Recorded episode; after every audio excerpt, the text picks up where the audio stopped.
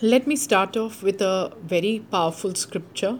It says in Luke chapter 12, verse 48 From everyone who has been given much, much will be demanded, and from the one who has been entrusted with much, much more will be asked. Uh, once again, from everyone who has been given much, much will be demanded, and from the one who has been entrusted with much, much more will be asked. And another scripture from 1 Corinthians 4 2 Now it is required that those who have been given a trust must prove faithful.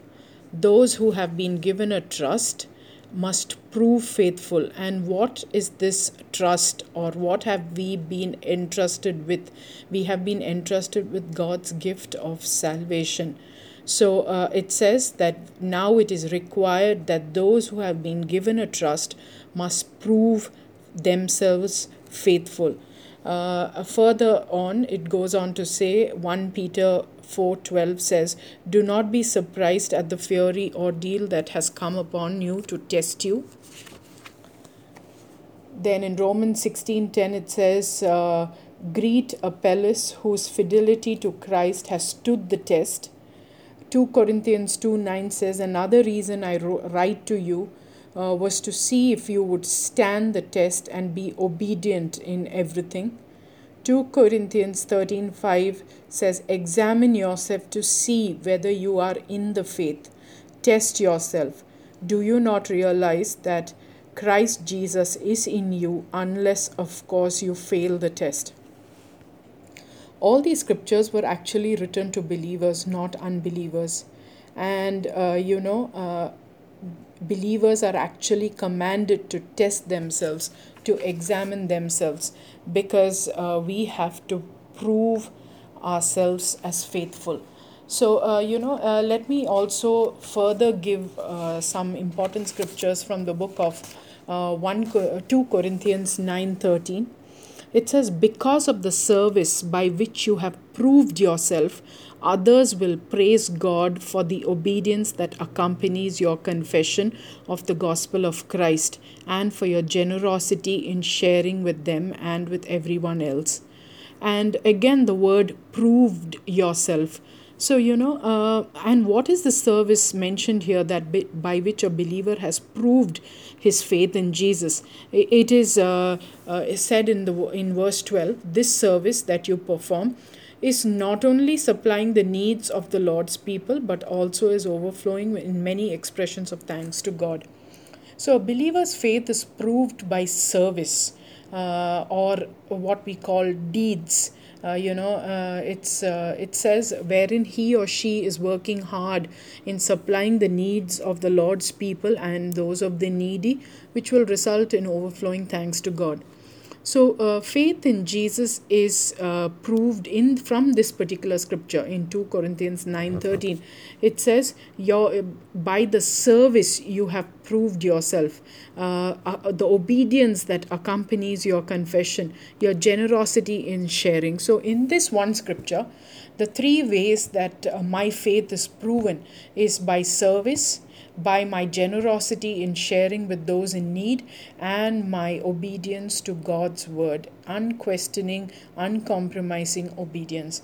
So many of us claim to have faith in Jesus, but we have no proof that we are saved. So uh, the Bible says, test yourself now before it, it is too late. Now, let us look at other scriptures by which uh, the same point is proved. Uh, James 2 16, 17, and 20 says, what good is it, my brothers and sisters, if someone claims to have faith but has no deeds? Can such faith save them? Suppose a brother or sister is without clothes and daily food. If one of them says, if one of you says to them, Go in peace, keep warm and well fed, but does nothing about their physical needs, what good is it? In the same way, faith by itself, if it is not accompanied by action, is dead. You foolish person, do you want evidence that faith without deeds is useless? Was not our father Abraham considered righteous for what he did when he offered his son Isaac on the altar? You see that his faith and his actions, which is obedience to God's word, were working together, and his faith was made complete by what he did. So, a person is considered righteous by what they do and not by faith alone. As the body without the spirit is dead, so faith without deeds is dead. So, our faith in God is actually proven by our deeds of obedience to God's word. So, you know, as you go through the scripture, especially the New Testament, you see several uh, tests that a believer will be wise in taking to see, you know, if their faith is truly proving uh, genuine if if our walk with the lord is genuine so uh, you know um, uh, let me again further give you other tests uh, but before that let me uh, give you one truth which is seen in James chapter 1 from 21 onwards. Therefore, get rid of all moral filth and the evil that is so prevalent, and humbly accept the word planted in you which can save you. Do not merely listen to the word and so deceive yourself, do what it says. Anyone who listens to the word but does not do what it says is like someone who looks at his face in the mirror and after looking at himself goes away and immediately forgets what he looks like. But whoever looks intently into the perfect law that gives freedom and continues in it, not forgetting what they have heard, but doing what it says, they will be blessed in what they do. Now, the mirror here uh, signifies the Word of God. When a man looks into the Word of God, like when he looks into a mirror, that person gets to see where he is lacking and what is wrong in his life. But after looking, if that person just walks away without rectifying that uh, mistake, it's useless and meaningless. But if I rectify it and do what it says, such a person is blessed. That is what the scripture above says. Now, let's uh, look at a small illustration. I see a mirror, and on seeing myself, I see that there's a big ink mark on my cheek. Now, the purpose of the mirror is to check if I'm okay, and if I'm not, I clean it up, I set it right. Otherwise, after seeing that ink and I do nothing and I just go about my work, I will be the laughing stock among, among all. So, you know, that's the purpose of the mirror, which is the Word of God. So, uh, you know, uh, let's also now uh, look at other scriptures which prove if we truly love God, if our faith in God is true, if our love for God is true. Uh, in John chapter 14, verse 23 and 24, it says, Jesus Christ replied, Anyone who loves me will obey my teaching. Anyone who does not love me will not obey my teaching. So that's another proof uh, where uh, we have, uh, uh, you know, where we can test ourselves and check, uh, you know, if I am a person who delights in obeying the words of God. Because Jesus says, uh, if you love me, you will keep my commands in John 14 15. then another aspect of our, of our faith in God or our love for God is proven by this particular scripture. John 21 verses 22 and 23. He says, If you love me, take care of my sheep. If you love me, Jesus says, feed my sheep. So there are two aspects here feed my sheep and take care of my sheep. Uh, so, you know, not just feeding uh, the word of God to the people of God, uh, but also taking care of the sheep, like watching over them, encouraging them, caring for them, providing for their needs. So that's another uh, a proof of our love for God, you know. So uh, uh we have uh, looked through a few, and at the end, I will recap it for you. Uh, the next uh, thing uh, or test, the next test that a believer must take, would be wise in taking, is seen in 1 John 1 6. It says, If we claim to have fellowship with him and yet walk in darkness, we lie and do not live out the truth. Uh, and also it says, No one who lives in him keeps on sinning. No one who continues to sin has either seen him or known him. So uh, that that is another scripture which says, you know, uh, if I claim to live in Jesus, if I claim to have fellowship with Jesus, if I claim to love Jesus, I will not continue to sin. I will not continue to walk in darkness. So that's another test, uh, you know, uh, which is uh, very simple. It's either black or white. It's either a yes or a no. There is no in between. Either you keep away from sin or you do not keep away from sin. Uh, now, another test, uh, which is again seen in the book of John, 1 John 2 3 to 6, he says, uh, We know we have come to know him if we keep his commands. Whoever says, I know him, but does not do what he commands, is a liar. So, uh, but if anyone obeys his word, love for God is truly made complete in him. This is how we know we are in him. Whoever claims to live in him must live as Jesus did.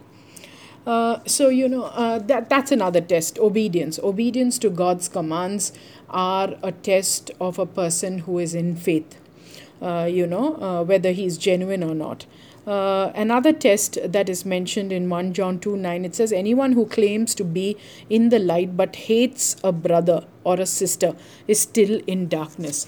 So, uh, if you claim to uh, love Jesus but you cannot uh, uh, love your enemy, you cannot love your brother and sister, then uh, your love again is proving false.